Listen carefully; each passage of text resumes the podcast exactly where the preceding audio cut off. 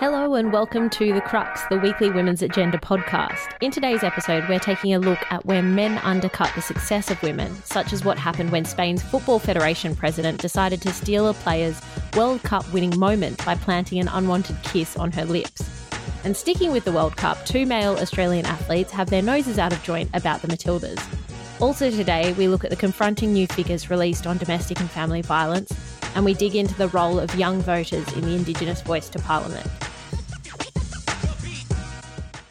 We're recording this episode of The Crux on the 25th of August 2023. My name is Tarla Lambert.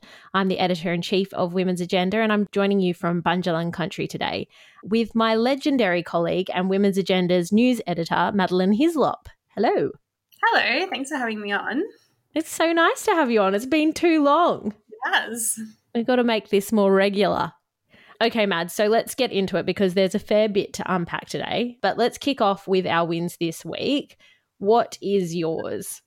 So, I'd love to talk about the AFLW and the announcement this week that there will be an increase in prize money for next season, which is actually due to start pretty soon.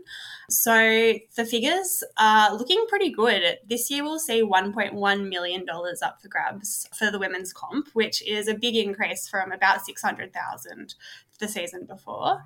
This compares to the men's team, who will also get $1.1 million, but there's still a bit of inequality here because this $1.1 million will be split between the top eight teams in the AFLW, whereas in the men's competition, it will be split between the top four teams. Mm. So, although we're saying there's equal prize money here, if you're actually looking into the details, there is still that inequality there. So, some yeah. PR trickery, you're telling me. Yes, I think a little bit. Although we should recognize that it's really important to see a boost in general anyway. And it is great to see them really focusing on this. Yeah. Look, I think it has to be noted that the AFLW has done some really impressive things uh, in recent times, and they have been one of the more progressive codes, I feel, in terms of their commitment to diversity inclusion and building greater kind of equality within the code and i think that this is a really positive step forward although yeah i think that it's also worth noting that there is still that discrepancy there and so there are things that need to be worked on but a lot of other codes probably need to take a bit of a a lead as well on this and um, maybe take some advice or, or a leaf out of the AFLW's book because we know that there have been, and this is kind of going to my win, although it's a bit of a roundabout win, I have to say, because it's more about the courage of the Australian Wallaroos, which are the, the female rugby Australian team.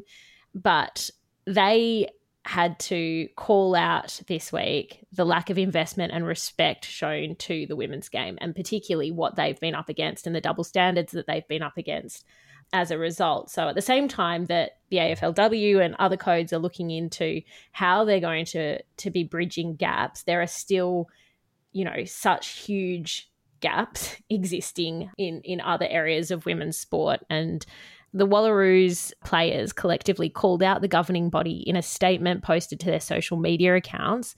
So all of the players posted it to their social media accounts, which is pretty huge. And it, they timed it just before the FIFA Women's World Cup final.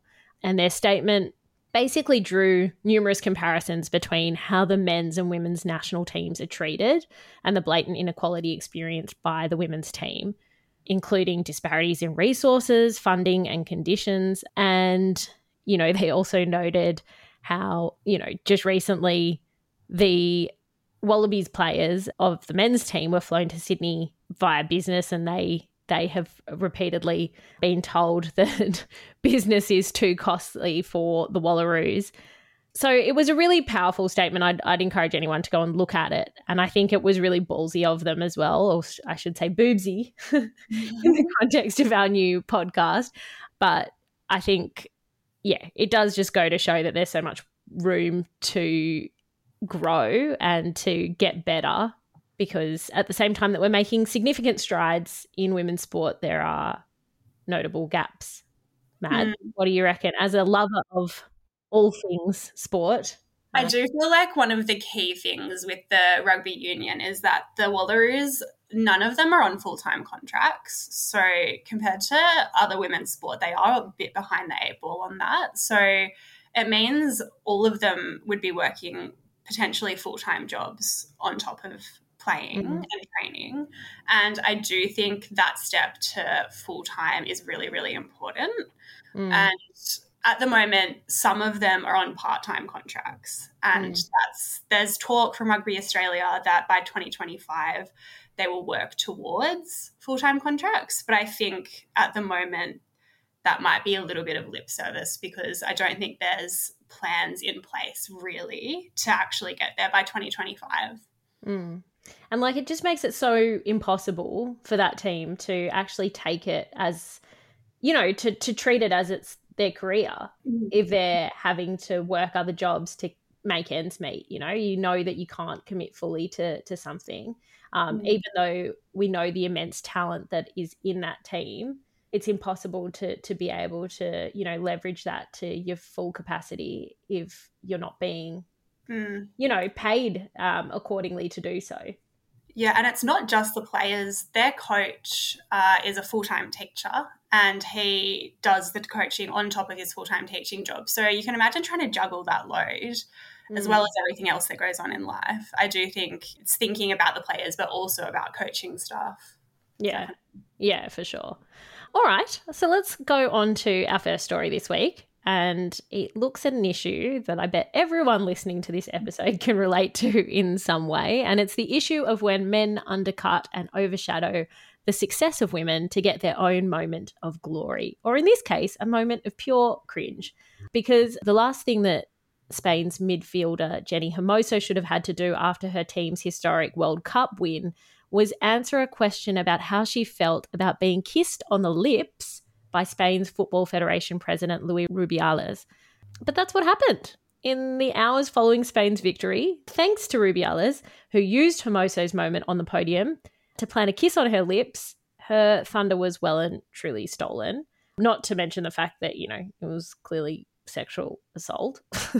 and like, you know, I think we we can't gloss over that either. But Hermoso said on social media following the incident that she did not enjoy that. Surprise, surprise. You can see in the footage that she is visibly uncomfortable with his action. She did later describe the kiss as a natural gesture of affection, but I think that that's also quite a common occurrence for women to have to kind of backtrack and, almost defend the action and the inappropriate behaviors of men after after things like this because they feel uncomfortable themselves and and maybe she was fearing the repercussions of you know actually noting the fact that she was uncomfortable and that that was misconduct but you know she also made the point we have won a world cup and we are not going to deviate from what is important but unfortunately they did have to kind of deviate from what was important because of what Rubiales did responding to the intense criticism of the kiss Rubiales called those upset or concerned about it idiots And later he apologised and conceded that the kiss has somewhat tarnished the celebrations. Mm. Australian former Socceroo commentator and activist Craig Foster urged FIFA and the Spanish Football Association to stand Rubiales down. He described the kiss as horrific.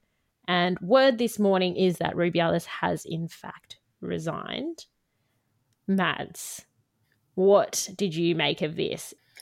I just think, you know, this would have been potentially the best moment of Hermoso's career. She'd just won the World Cup. Like, it would have been the best feeling. She was walking up on stage to be congratulated on that massive, massive achievement.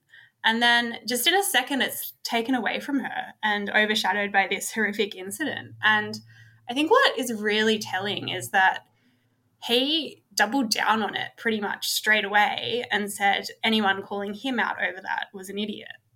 And I just think, you know, it was about him. It was, it about him. It was all about him. And it was not about her at all. And I just feel really sad for her that this happened to her on such a, an amazing day.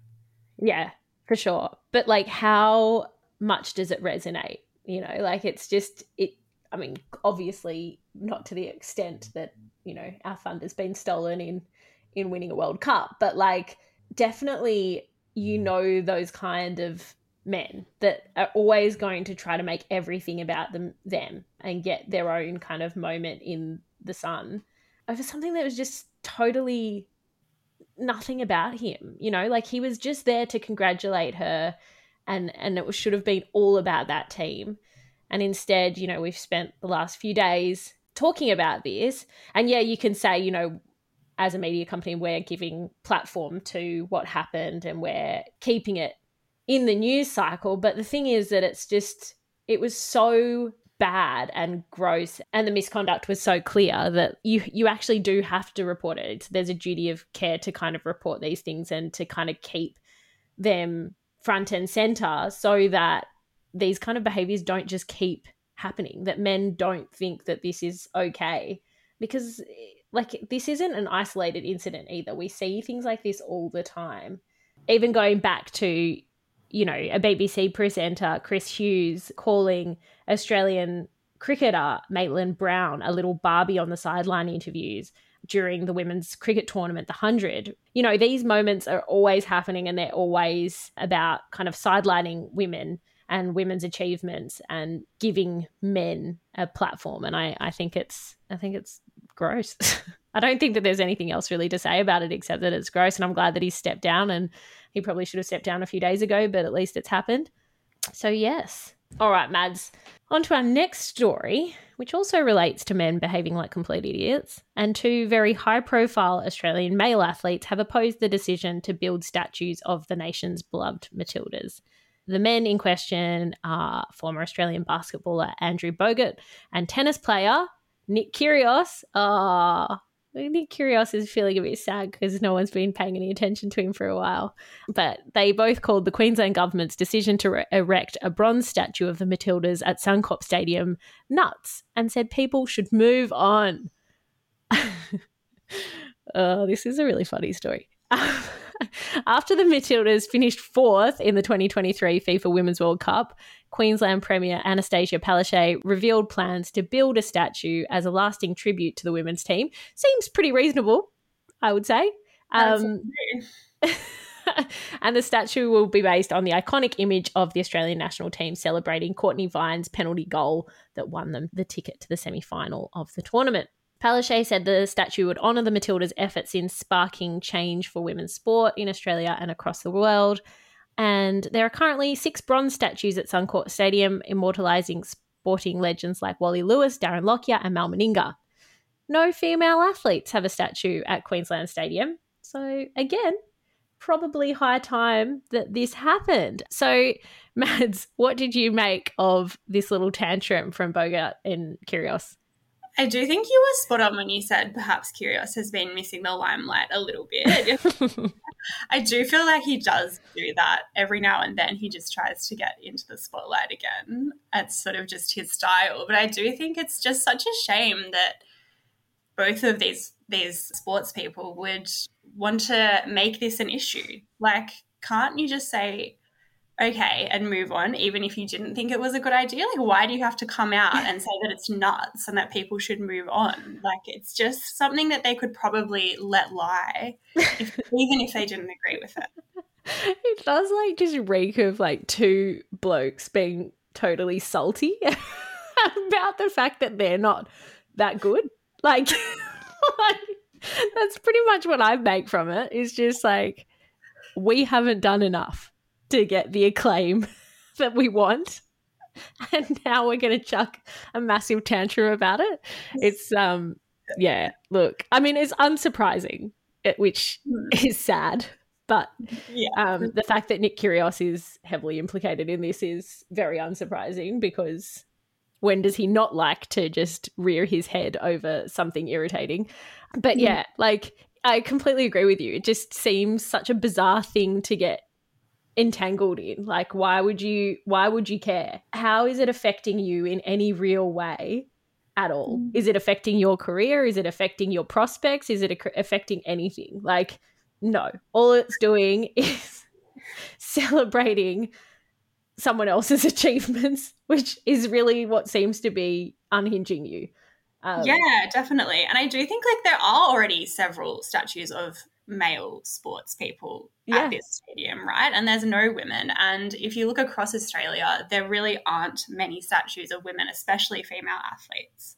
And we have been seeing that movement in Victoria to try and boost the number of statues of women, which I think is really, really great. And I think it was awesome that Palaszczuk decided to do this and wanted to create that lasting tribute to the women's team because I feel like this was such a massive moment and to immortalize it in that way is actually so lovely. Totally. But also, how could you even try to like claim that it wasn't warranted? Mm. You know, if you've got Wally Lewis and you've got Mal Meninga, why is it not valid for the Matildas to be there too? Like, it's not as though this is like a tokenistic thing that they played one game and people liked it and then they're there. Like they really have shifted a tide and they've done something for sport that I don't think I can remember any other athlete doing in no. my lifetime. So yeah, it's it it's just such a it's bothersome that there are still like dudes like this that just cannot get on board and just it must just suck to wake up feeling like you just have to be a neg about everything. Like, why have you got to be so negative about everything? Must really suck to um, have yeah, that mentality. I think they're seeing the shift happening and it's kind of freaking them out a bit potentially. Like this shift to like recognizing women in this way, which really we've never done before in sport. And yeah. You know, maybe it's a little bit of uh, like feeling like something's being taken away from them in a way. Yeah. And I mean, look, I think what the Matildas represent is pretty much the antithesis of what Nick Kyrgios represents, like in in truth, because he has built his entire brand off being a maverick and being volatile and antagonistic and single-minded and you know all of these things. That's his entire brand now. And a spoilt brat. Like that's what he has done. Uh, he's built a brand off not being a good sports person. So I think the fact that we are really gravitating to women particularly but but you know teams that that are showing that kind of sports womanship and and showing that camaraderie and that unity and that that spirit that he really kind of fights against that must be jarring too okay look we've done a lot on sport today and we do need to go on to our last story, and it is one that is quite devastating. So, fresh figures this week have revealed the extent of sexual harassment, sexual violence, and physical violence in Australia.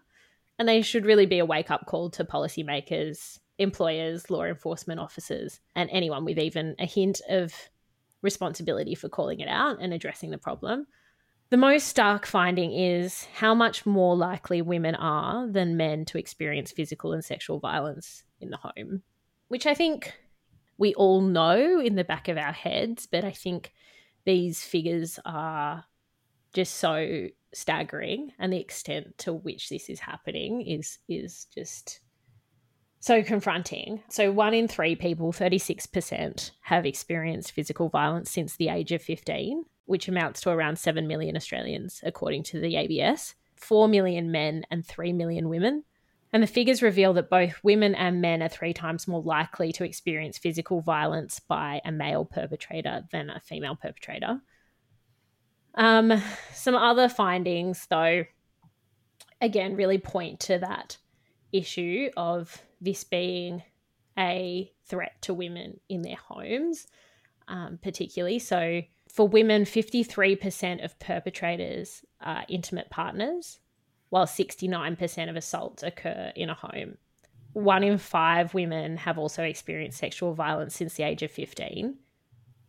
And for men, the perpetrator was more often a stranger. So 57%, with the vast majority of assaults occurring outside of the home. It does just seem like this issue is never ending. Like it just it feels like we've been reporting on domestic and family violence and sexual assault for the last 10 years. And I just I just feel so gutted that none of these figures really seem to change. I know there's work being done, but I think stats like this just highlight the fact that there is so much work that we need to do and so much more funding and so much more education that needs to go into this. Mads, what what do you what do you take from this? Yeah, that figure of 70% of assaults against women occurring in their home is so staggering. And I when I say the word staggering, it when you read it, it initially is staggering, but then when you think about it, it's what we actually do know, and it shouldn't actually be staggering because this is what we report on all the time that these numbers are this high. And it's also just that constant stat of one in five women have experienced sexual violence since the age of 15. That hasn't shifted mm. ever, really. And it's such an alarming stat. And yeah, it is just so sad. And one thing I was thinking about when I was reading these stats was a couple of years ago, some figures came out from ANROWS, and it said that about 40 to 50%, I can't remember the exact figure, but a pretty high number of people didn't believe that violence against women or domestic violence was happening in their own community. Mm. They thought that that's something that happens elsewhere. And really, these new stats today really just put that into perspective and the, the fact that people don't think it's happening in their community, but then really it's happening to women all the time in their yeah home. and everywhere and it doesn't discriminate it doesn't discriminate against postcodes or socioeconomic background or anything you know and i think that's again a common misconception that we we have that it's happening in these pockets of society that you know they're the the dark pockets of society they're the bad pockets of society. It's like it's it's ubiquitous. It's happening everywhere. Like we would all know someone that has faced this and maybe they don't feel comfortable actually reporting what's going on because we know that that's that's a huge issue as well. A lot of these huge number of assaults go unreported. In fact, these stats said that just 57% of women sought advice or support following the incident, with most going to a friend or family member instead so what does that what does that tell us as well? Like you know just tells us that our systems are broken. You know women are not feeling like they can actually come forward and report these things. And and why would they feel that when we know that there is such a high level of victim blaming and and just a lack of response um, mm. and and the right response from from police? Yeah i do feel like we've had some pretty high profile cases in the media where we've seen such horrific victim blaming and I do think that that has a massive impact on women every day who are experiencing violence and abuse. And I do think that it must make women feel like they just cannot go through those proper channels because they've seen what ha- what has happened to high profile people that are being reported on in the media and yeah. I yeah I think that is really really sad yeah if anything it's possibly made things worse which is mm-hmm. horrible because you know, we know those women that have come forward, those women that do have those high profiles, have done a huge service to other victims in having the courage to do that and and to show that you mm. know it, it can be done but the way that those cases have have been treated would put anyone off you know certainly would put me off so while these stats are just horrific they again are not surprising. It's not surprising that women aren't coming forward. It's not surprising that these threats are in the home and they're not being taken seriously. Mm. We need to do a lot better. And I think we need to do a lot better very quickly, like yesterday. Um, all right, Mads, I think that's us for the week. We'll probably wrap up there.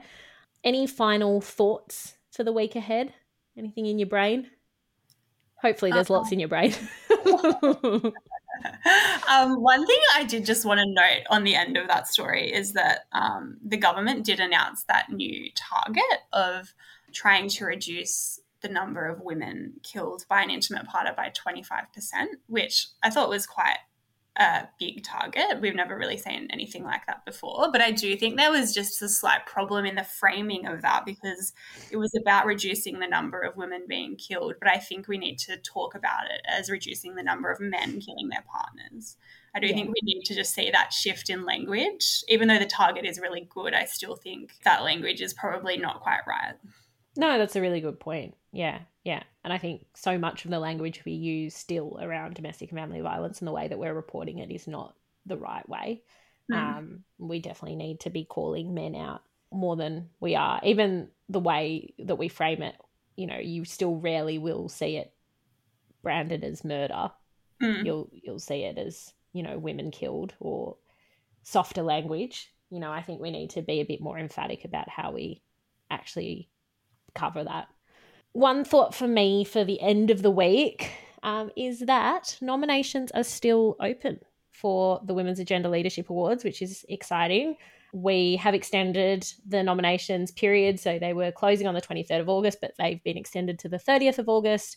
It's an amazing opportunity to platform and profile the incredible women that you know in your life that are making huge inroads in their industry and doing a lot to kind of transform that and be inclusive and be empathetic leaders. It's a free program. So, you know, and that's supported by the sponsors that come on board of that awards. And we would just encourage anyone to get onto that. Go and nominate, go and apply yourself. There's every likelihood that you are far more deserving than you probably think you are. So just get into it. Um, it doesn't take long. And tickets are still available to the awards as well, which will kick off on October 13. We're actually running it in Melbourne this year. We have Professor Megan Davis giving a keynote, which is very exciting because I believe that the referendum will actually fall on the 14th of October. It is meant to be announced in full by next week, um, but the awards is on the Octo- on October 13, so that will be the day before. Um, so I'm sure she'll have some brilliant things to say. And we also have Jack River, very excitingly playing at the event as well. So go on to www.women's agenda leadership awards and you can nominate and also buy tickets there. Mads, thank you very much for joining me this week. And just a reminder to everyone listening that you can access every story that we've spoken about today on womensagenda.com.au and we will see you next week. Thank you.